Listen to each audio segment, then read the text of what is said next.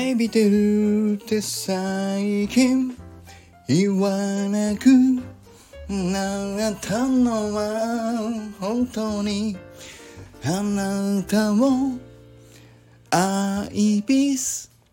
始めたからということで 今日はゴスペラーズさんの歌に乗せてアイビスペイントの歌を歌ってみました。もう愛見てるってなんだって思ったでしょ？いやそこじゃないんですよ。2回目の最後のアイビス。ね。いやいやどっちでもどっちでもいいやってね。はい。今日もまた火曜日会なんで俺流のアイビスペイントの使い方について話をしてみたいと思います。よろしくお願いします。ということで今日は、えっ、ー、とね、また、あの、今日のアイビスペイント、俺流の使い方っていうことでね、あの、お伝えしていきたいと思いますけど、そろそろね、もう、あの、書き始めてもいいんじゃないかということで、ね、どうやって書くのっていうのを一回話をしてみようと思うんだけど、僕が一番最初は知らなくてこれおお便利と思った機能ねもう一個ね実は紹介したいんですけどものをね何かをこう書く時大体僕はファンアートが多いんですよ。ね。だから NFT のファンアートが多いから NFT の元になるものを見ながらやっぱりね書きたいんですよね。でスマホだとやっぱりあの画面をこう切り替えながら NFT を見て IBIS ペイントに切り替えて書くとかってやっぱりできないでしょ。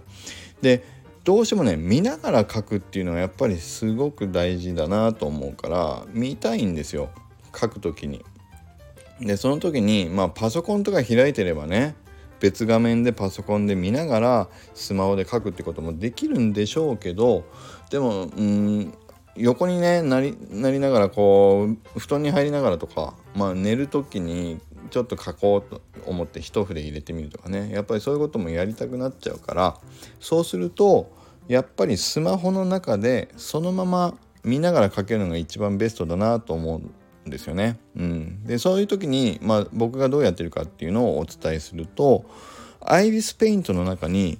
画像を取り込むっていうね機能があります。ね。だからもう僕はねそれを使って画像をアイビスペイントの中に取り込んでいます。でその画像をどうやって取り込むかっていうとえっとねちょっと待ってくださいよ開くとレイヤーをえっとね追加していくところのあの操作でえーと、レイヤーを複製するとか新しいレイヤーを増やすっていうところのあのアイコンのところにねカメラのアイコンがあるんですよ。でそのカメラのアイコンをタップすると自分のスマホの中にその写真のアルバムか自分の写真のアルバムの中に保存されてる画像をこうあのアイビスペイントの中に取り込めるようになってるんですよね。で何回かこれね押していかないとエラーが出ちゃうんですけどまあそれは読めばまあ分かると思うんで選択した画像を取り込むっていうようなねところを選びつつ何回かこうチェックをつけたり選んでいくと、まあ、取り込めるようになります。ね。そうすると IBIS ペイントの中に、まあ、あの自分が描きたい NFT の、えーと、画像とか、まあ、NFT じゃなくてもいいんですよ。写真を取り込めるようになります。でそのままでっかくそれを写しちゃうと今度描けないでしょ？だから僕がよくやるのはその取り込んだ画像の書きたい部分だけをこうコピーして複製して。で元々のはまたね使いたいからこうレイヤーを別は別に分けてレイヤーを消しておいてで書きたい部分だけを拡大して周りは全部それを消すっていうねそういう風にしてあのちょっと脇にずらして、えーと、それを見ながらあの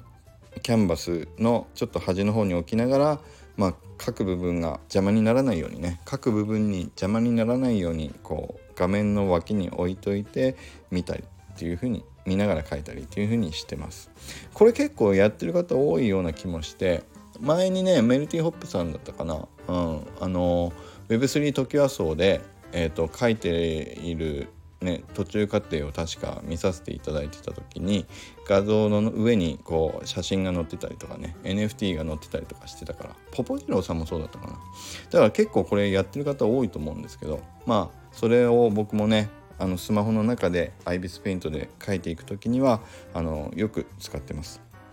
うん。なのでこれはね本当におすすめです。やっぱり見て描いた方がいいです。と僕は思います。ね。左だけなで方さんは見て書くというより自分でね書きたいことを書きたいように書くってやっぱりずっとおっしゃってるからやっぱりねそういう方もいらっしゃるんだ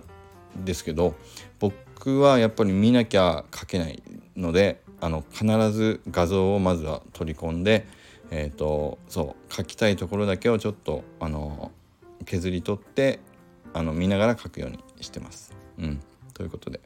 で、ちょっと邪魔になる時はね、そのレイヤーを一回けあの見えなくしておけば、あの各キャンバスには邪魔にならないので、まあ、そうやって隠したりあの表示させたり移動させたりしながらあの参考になる資料をこうちあの置いておいて書くようにしています。ということで、はい、必ず IBIS ペイントで僕が書くときには参考になる資料をすぐに見れるようにアイビスペイントに取り込んで書いていっています。という話になりました。